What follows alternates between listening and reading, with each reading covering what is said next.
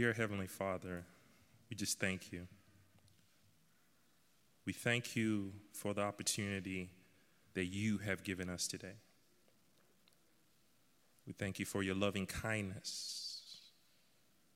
We thank you for allowing us, as my brother Irvin prayed today, to even see this day. This is the day you have made, and we will rejoice and be glad in it. We thank you for your faithfulness in all things because your word says you work all things together for they that love you and are called by your name. We thank you for the ups and the downs. We thank you for the good and the bad. We thank you for everything that you have uh, that have allowed us to go through that has culminated to this point. We thank you for the word. We pray that as it comes forth, it comes forth with boldness, with power, with grace that I will step aside and you will speak. We thank you for the hearts and minds that are here. We pray, Lord, that we will not leave here the same, even myself, Lord. We pray for a fresh anointing. In Jesus' name, amen. Amen. Amen. Um, before I get started, I just want to um, just give a couple of remarks and thank you. Uh, I want to thank uh, Pastor Meeks and First Lady Meeks for the opportunity to do this and for the, for the opportunity to stand before you guys today. Uh, it's a pleasure. Uh, I want to thank you, uh, an- another thank you to the leadership team um, and ev- everyone who supports this ministry, support uh, Pastor Meeks and First Lady Meeks, and uh, for those, everyone who's a part of, you know, from the usher all the way through the greeters, whatever you may be, I just want to say thank you. Um, and it's, a, it's my pleasure to be here this morning. And as uh, Pastor said, uh, this is the season of, of, of Advent. Uh, and the title of my message today is called Finding Light in the Shadows. Finding Light in the Shadows. And the subtitle is called The Transformative Power of Hope. The Transformative Power of Hope. And before I get started, um, and before we read this text and just kind of dive deeper into the text, um, something funny happened to us this week. Um, as parents, you um, you deal with a lot of things with with your beautiful children, and so this week, you know, we were trying to teach our son the importance of you know just consequences and lessons.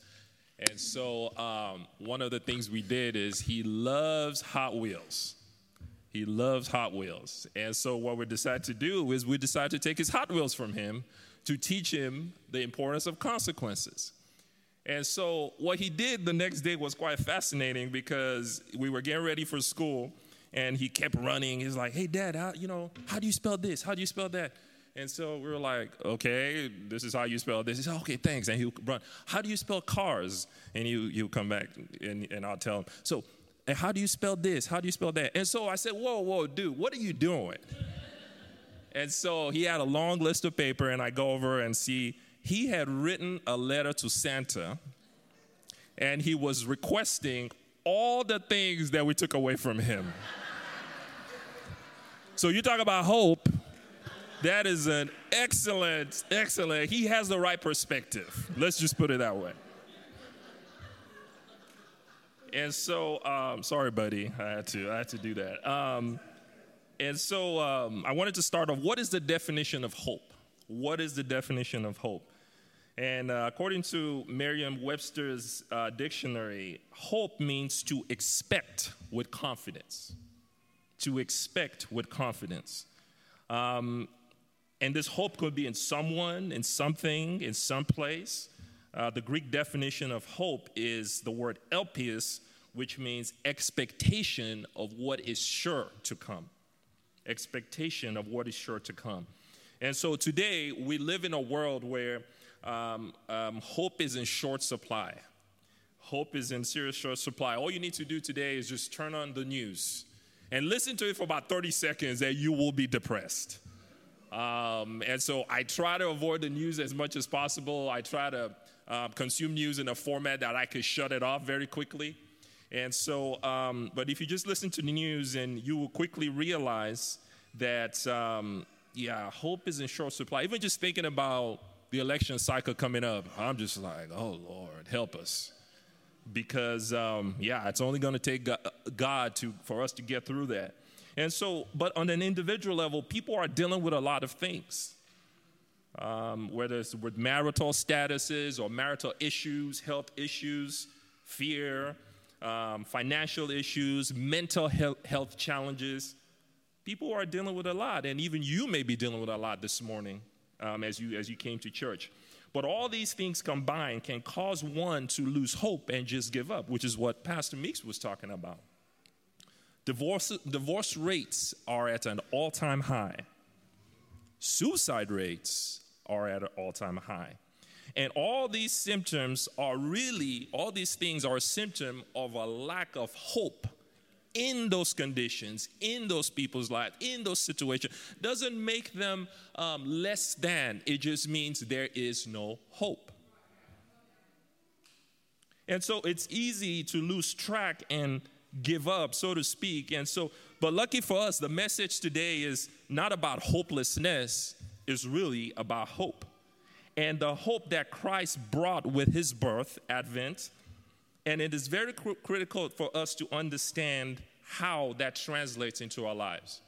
And so, before I get started with that, I just want to give quick context on um, the verse we're going to be reading from today, or the, the, the, the, the passage or the text today. And I believe it's very important to understand what the people were dealing with at the time. Because see, it's easy for us to like hope, but just kind of read the passage like, ah, hope, hallelujah, Jesus has come, praise the Lord, move on. But if you understand, in order to appreciate the hope that they received, you have to understand what they were going through. Amen. And so what I did was I, in order for for time purposes, what I've done is I have broken down the things that they were dealing with into three major buckets. So, and the people who I'm referring to are the people at the time that Jesus was, about the time when he was born. So, we're talking about the Israelites, but the people who lived around that time. So I've broken it down to three buckets. The first one is what I call political issues and complexities that they were dealing with. Uh, the second thing is um, the second category is spiritual and moral issues. And the third category is individual personal issues. So let's deal with the political first. Now, you have to understand at this time, just before Jesus was born, um, the, the Jewish nation, the Israelites, they were under Roman oppression. And the reason why that's very critical is because it gives you the mindset, it gives you an insight into the mindset they were dealing with. They were under Roman oppression, and before that, they were also dealing with other kingdoms that had actually conquered them. So they were going through this cycle of freedom, no freedom, freedom, no freedom. And so now they're under Roman oppression, and they're like, all hope is lost. They're like, God, when are you going to save us? Because, see, throughout the prophets, throughout the text, throughout Old Testament history, God was always saying, I'm going to send you a Messiah. I'm going to send you a Messiah. And they're sitting out there thinking, like, when is this Messiah going to come? I mean, we're under Rome. Last time we were under Greek oppression. And so they were dealing with a lot of things politically that caused them to question whether God will really come. Amen? The second thing was they were dealing with, from a political perspective, they were also dealing with oppression from the elites their fellow elites. So think about, you know, the Pharisees and the Sadducees. There was a bifurcation in the, in the social status between them, between the normal, common, average person and the elites. And so what that led to do, so and what that what that causes, they believed that the elites were the ones who were to be educated. And so the average person who lived, watch this, who lived outside of Jerusalem, like Nazareth, did not have the same opportunity that the elites who lived in Jerusalem had. So this caused a lot of tension. So, what does that mean? That simply means that those who were allowed to read typically actually read the text right? They had access to the scrolls, they had access to the Word of God. And watch this, they believed that if you could read the text, and read the Word of God, you were going to be saved. You had a better chance of being saved versus if you did not have access to the text. So, what they did, what the elites did, what the Pharisees did, they kept it to themselves. And so, when Jesus comes, he didn't go to Jerusalem. Where did he go? He went to Nazareth. He went to the people who had been marginalized. He went to the people who the, the Pharisees, the elites, had castigated and said, Those are just some country folks. We don't need to deal with them. And so when Christ comes, watch this, he could have easily gone to Jerusalem. He could have easily um, been born to a, a, a group of elites in Jerusalem, but he says, no. He says, I'm going to go to Nazareth. I'm going to go to the far parts of the country. So when the Pharisees hear Jesus is coming, they say, What good can come out of Nazareth? That's some country folk. They're like, man, what can ever come out of there? That place is in the ghetto, in the country, whatever you, whatever negative connotation you want to put. That's what they identify with those people. And so there was this belief that only these intellectuals could access the kingdom of God. So no one cared for them. They were hopeless.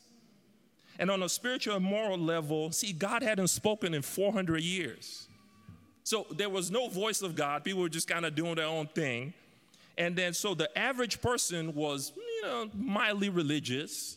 They, they you know, they, they, they followed the law. But sin and immorality were very rampant because the Jewish leaders will never go over to out there. They're like, we ain't going out there. Them people crazy. And so, as a result, the people felt marginalized. And so they were like, well, we're just going to do what we need to do. Now, some of them were who actually practiced the law, they did it out of fear. Which is why Paul, when he wrote the New Testament, especially in Romans, he talks about this whole idea of now you are no longer subject to a spirit of bondage a spirit of fear. And what Paul was referring to was in the Old Testament, they will actually carry out the customs of the Old Testament out of fear that God to strike them dead. Because the Old Testament said that if you live by the law, you, you will also die by the law, meaning everything in the law has to be obeyed 100% unless you will die. And so the people were kind of scared and they were like, well, I don't know if the person I looked at or what I did last time, maybe God was okay with that. So they worship God not out of a relationship, they worship God out of fear. Matthew 4 15 to 16 says that the land of Zebulun, the land of Naphtali, the way of the sea beyond the Jordan, Galilee of the Gentiles, talking about the out there part. It says, the people living in the darkness have seen a great light. On those living in the land of the shadow of death, a light has dawned. It's talking about Jesus. So those who observed the law didn't fear. And on a personal and individual level, um, there was a lot going on. There was a lot of sickness. That's why you read in the Bible Jesus always dealing with sickness and paralysis and, and, and, and, and all this depression, physical ailments, psychological uh, uh, um, issues, demon possessions was very rampant because, again, the people were left to their own vices in the dark. So, all these pressing issues caused the people to ask, Will God save us? And if so, when? Now, we're not talking about the people who are having it, living it up in the big city in Jerusalem. They were good. They were like, we're saved. We don't know what you're talking about. And watch this. That's why Jesus had a fundamental issue with them. Because he says, you think you're going to be, you think you're saved because you have access to all these things. But how about the people over there? What are you doing for them? And so that's why you see Jesus go back and forth with them. Jesus was like, man, these people ain't serious. They ain't ready because the assumption was we are saved because of all the trappings that we have. But Jesus' ministry was not to those people. Jesus' ministry was to the people on the outside. That's why he was born in, watch this, in Nazareth. The same place that the people said, What good can come out of Nazareth? And so while all of this is reaching a boiling point, all of this is happening in history. That's why I, I wanted to take the time to f- so you fully understand the mindset of the people. Because sometimes it's easy for us to use our mindset as like, well, hallelujah, Jesus came, praise the Lord. But these people were, they were dealing with a lot of stuff. And so while all of this is happening, is reaching a boiling point, an angel appears to Mary to tell her about the birth of Christ through her. So just in time, when all hope was lost, When the people thought God had given up or God was delaying, God shows up on the scene. That's where we pick up in verse 26. Let me just read it in your hearing. Now, in the sixth month of Elizabeth's pregnancy, the angel Gabriel was sent from God to a city in Galilee called Nazareth to a virgin betrothed to a man whose name was Joseph, a descendant of the house of David. And the virgin's name was Mary. And coming to her, the angel says, Greet, Greetings, favored one, the Lord is with you. Verse 29. But she was greatly perplexed at what he said and kept carefully considering, What kind of greeting is this? The angel said to her, Do not be afraid, Mary, for you have found favor with God. Listen carefully. You will conceive a son in you will conceive in your womb and give birth to a son, and his name shall be called Jesus. He will be great and eminent and will be called the Son of the Most High God, and the, and the Lord God will give him the throne of his father David. He will reign over the house of Jacob, and of his kingdom there shall be no end. Mary said to the angel, How will this be, since I'm a virgin and have no intimacy with any man? Then the angel replied to her, The Holy Spirit will come upon you, and the power of the Most High will overshadow you like a cloud. For that reason, the holy, pure, sinless child shall be called the Son of God. And listen, even your relatives, Elizabeth, who also has also conceived a son in her old age, and she was born, called barren and is now in her sixth month. Watch this. For with God, nothing is ever shall be impossible.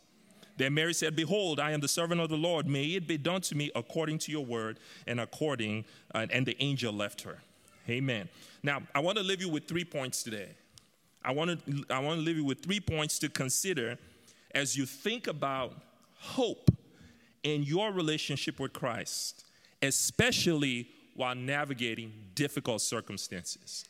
Let me repeat that. I want to I want to leave you three points to consider as you think about your relationship with Christ, how hope interacts with that relationship, um, and especially while navigating difficult circumstances. Number one, God always has a plan. God always has a plan. Let me, let me rephrase that. God always has a plan for you. See, in verse 28, we see he comes and he says, And coming to her, that is the angel, the angel came to her for a reason. The angel came to Mary for a reason to reveal the plan. He says, and coming to her, he says, Greetings, favored one. I'm sure she was like, Greetings? Who are you talking to? Me? Favored one? How, how, how am I favored? Now, one thing we don't realize is that Mary was probably 14, 15 at the time. Because in Jewish culture, it was, it was you know, the, the women married very early. So you have little old me, 14, 15, teenager, let's just call it what it is, and then you have an angel appear before you and say, Greetings, favored one. She's like, Ah, that's a bit much. Let's tone it down a bit. And so, but he comes to reveal the plan to her. And he says, verse, verse 30 says, For you have found favor with God. And that is essentially saying, I'm about to give you God's plan. You've read about it, you know about it. Now I'm about to reveal it to you. And then he says, verse 31, listen carefully. You will have, you will conceive in your womb and give birth to a son, and you shall call him Jesus. Now, this is very interesting. Because, see, the word Jesus, we say the word Jesus, the word Jesus means the Lord is salvation. The Lord is salvation. Or you can personalize it, the Lord is my salvation. So, God is, the angel is releasing the plan of salvation that he had already preordained from Genesis 3. Watch this. Genesis 3, when the snake did what he did with the Garden of Eden, and he thought he was he was playing checkers while God was playing chess the whole time. And God said, I will send us, I will send a person who will, he said, he will stamp on your head. But it took thousands and thousands of years for that to play out through history. So even the devil didn't know when Jesus was coming. He knew it was coming, he just didn't know what time it was coming. And so Jesus shows up on the scene, and and and and but before he shows up on the scene, he's giving Mary the plan. He's like, listen, you you know that Jesus is showing up, but it's gonna be through you. And so if I if it were me, I'd be like, wait, say, sorry, say what now? Say, and so God's promise to save mankind, he, he had a plan all along. He had a plan all along. Uh, he knew salvation, the, the, in order to fix the mess in the Garden of Eden, he had to send another Adam, right? And that other Adam had to come through the line of David. So he said, I'm ready to fix the mess. And you are the one who is going to birth him. And so the time had come. They had waited thousands and thousands of years for this to happen. She probably, Mary, I believe Mary was one of those um, people who um, believed in the word deeply. Because as you'll find out, God just doesn't show up to anybody to show up to give his plan. He shows up to people who keep close to his will. I'll get there in a second. So now, now how Pastor, Pastor Meeks wants me to preach. He wants me to go down that road. Um, but why? Why? Some of you may be asking, so, you know, I've been coming to church for a while. I think people, it's easy for us to say, you know, I'm a believer. I've been doing this for, for, for a really long time. Um, but how did the birth of Christ, how did the birth of Christ bring hope to those people? And how does that bring hope to you and I? So, the birth of Christ, not just the birth of Christ, but his death and his resurrection because you have to you have to add his resurrection. The, but the birth was the beginning. The resurrection was also the beginning of the beginning.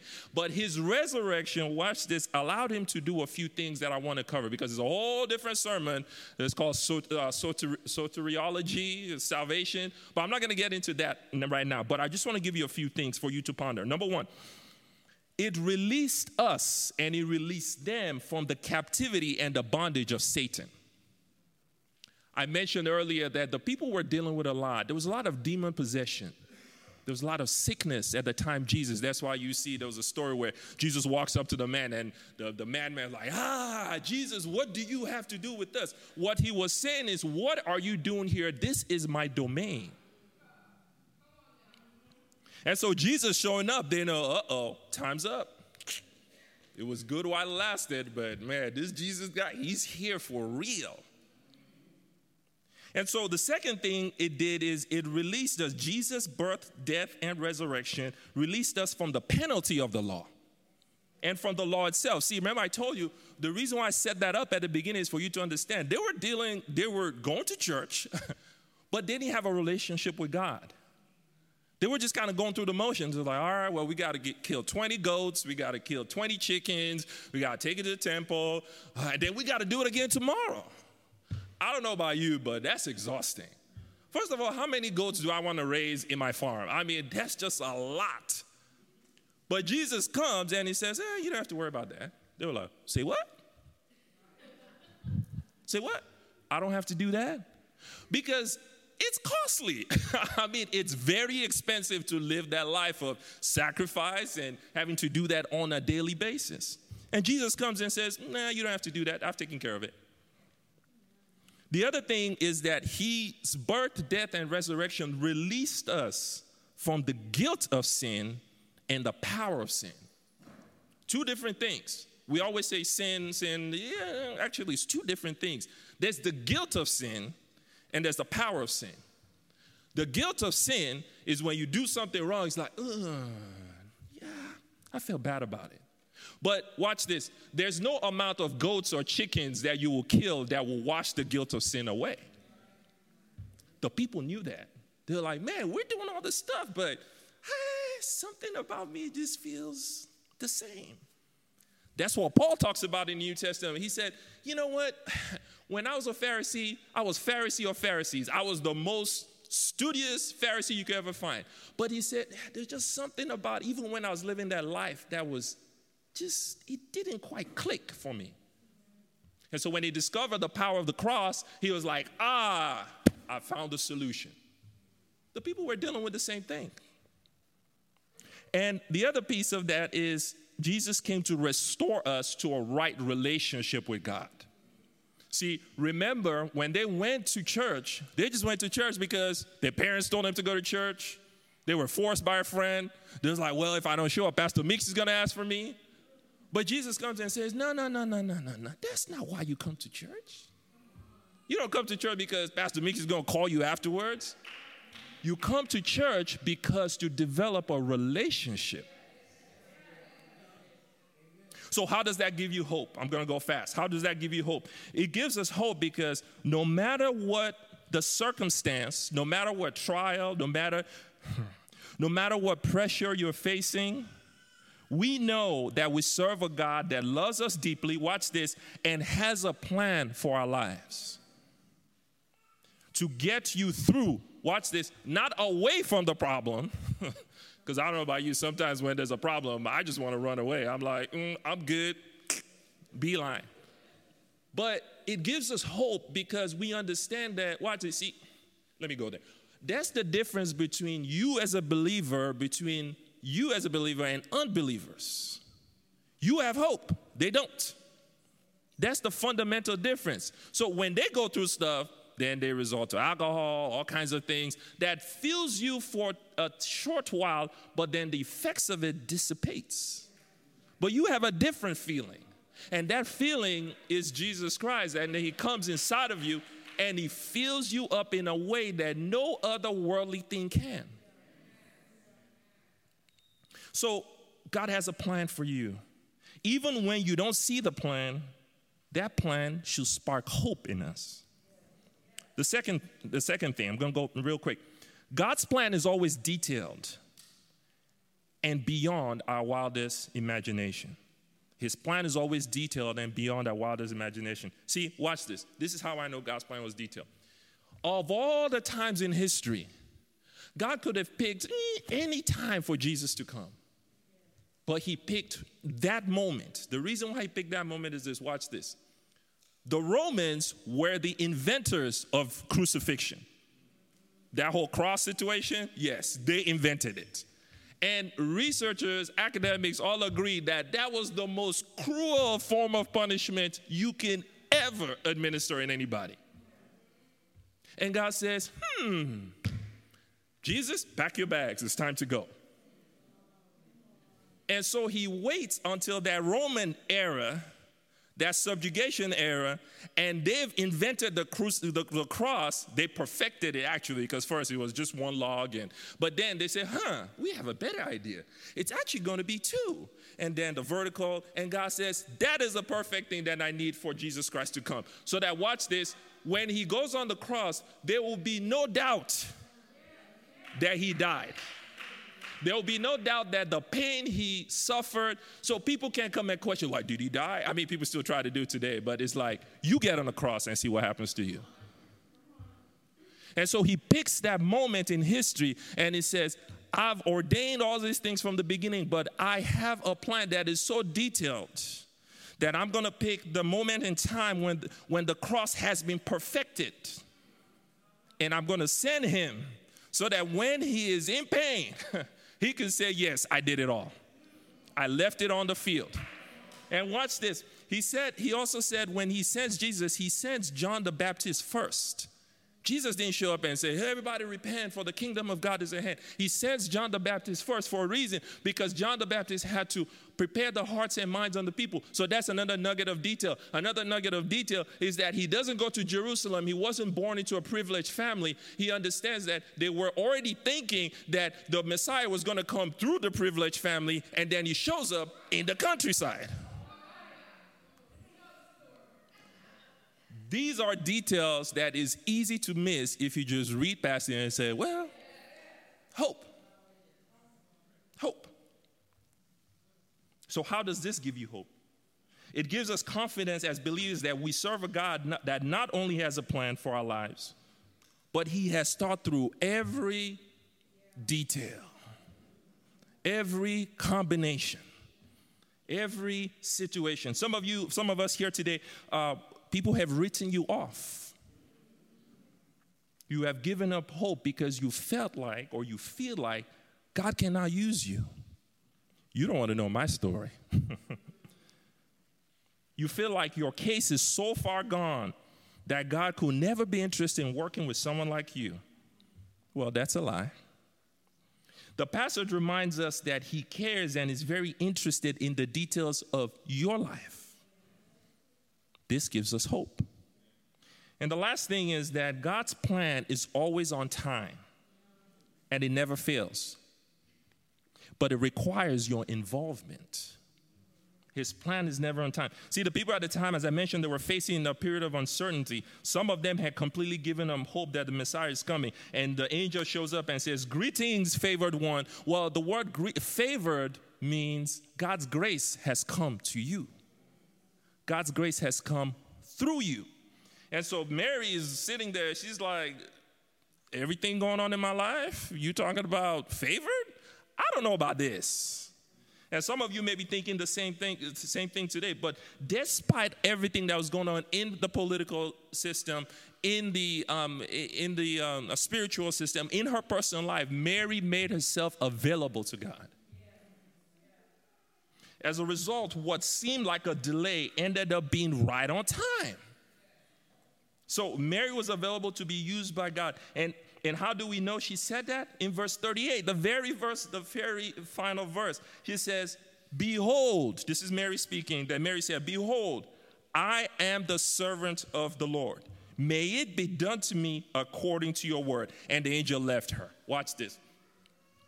Even with everything that she was dealing with, she said, Well, Lord, I don't know how you're going to do this like Pastor Miggs always says about the HVAC system. And, and, I, you know, like like when he says it, I'm like, man, he says something powerful that we we they just skips over our head. He's like, I don't know how God is gonna do it, but he's gonna do it. Because what he's really trying to say is that, Lord, I, I don't know how this is gonna happen, but I'm gonna be available for you when it does happen. And so what Mary's saying is that, okay, I can't make sense of it. This doesn't make any sense. I'm a virgin. You say I'm going to be pregnant? Sure. Let it be done. Another way, another thing she was saying is that, Lord, I don't know how this situation is going to rectify itself, but you figure it out. I just need to be available for you to use me in a powerful way. How does this give us hope? In times of trials, you can be assured that as long as you make yourself available to God's will, His plan, His promises for you will always come to pass no matter the situation. It allows us to view uh, the situation from a very different point. And I'm wrapping up. The, in Colossians, I believe it says, Set your mind on the things above. The word set your mind means to recalibrate how you view that situation and not look at it for what it is. Yes, that person may be annoying you. Yes, they may have said something negative about you. But if you recalibrate your mind from a spiritual perspective, what happens and you set your hope on Christ, what happens now is you start to see things in how God sees it. Mary didn't know what God was going to do. She was like, well, let it be done. I'm not going to put myself in the seat of God and trying to understand how God is going to do the jujitsu to make it happen. I'm just going to say, All right, Lord, yes. My experience this week um, at work, someone was asking me, How was your week? I said, Man, it was rough. It was rough. And so, this is how God works. I'm in the middle of writing this my notes for this week and uh, Wednesday, Thursday, God changes the entire message. I was almost done, about 90% done. 90%. And God was like, nope, you're not going to do that. It's great. So, where's this going to come from? And He brings me a situation at work. And while I'm doing it, I say, I get it. I was livid. My wife had to talk me off the ledge. She was like, It's okay, calm down. Even my kids are like, Dad, you okay? So, God, everything I just shared with you, watch this, everything I just shared with you, God gave me each point to remind me number one, I have a plan. Don't worry about that. I have a plan. Is your hope centered on that situation or is your hope centered on me? So I was like, okay, sorry, Lord, sorry, Lord, I'm sorry. You're right, you're right, you're right. Focus on me. I have a plan. I have a plan for you. And, and, and, so, and so he goes and he continues to say that, that, that my plan is always detailed, irrespective of man's agenda. My plan is always detailed. And it's not always what you think. And then he says, and then he says, and then he says this, and he says, My plan never fails and is always on time. And so after that, I had to sit there and it's like, oh, okay, Lord. Now, I want to strangle him, but it's okay because I understand now what God is trying to do. And it's the same thing these people were dealing with. And that's when when hope shows up in your life, it changes your mindset from eh, to like, okay, okay, I could do this. I don't have to run away. I don't have to go the other direction. I can do this. So I leave you with this. What is your hope placed on? Who is your hope placed on? Where is your hope placed? Is it your career? Is it your image? Is it money? Is it other people? Or is it Jesus? And if it is Jesus, ask yourself why. Why? Because I think sometimes, oh, you know, I love the Lord, hallelujah. Mm-hmm. Yeah, sure. What does that mean? Have you reconciled the hope of salvation? Have you reconciled what it truly means to serve God? Have you, watch this, have you reconciled why He came? So that if you have fully, what did Jesus do? And have I fully reconciled and placed my hope in Him so that when things go south, because it will go south, I am not moved. I can wait expectantly for Him knowing that He's the hope of my salvation. Amen. Amen.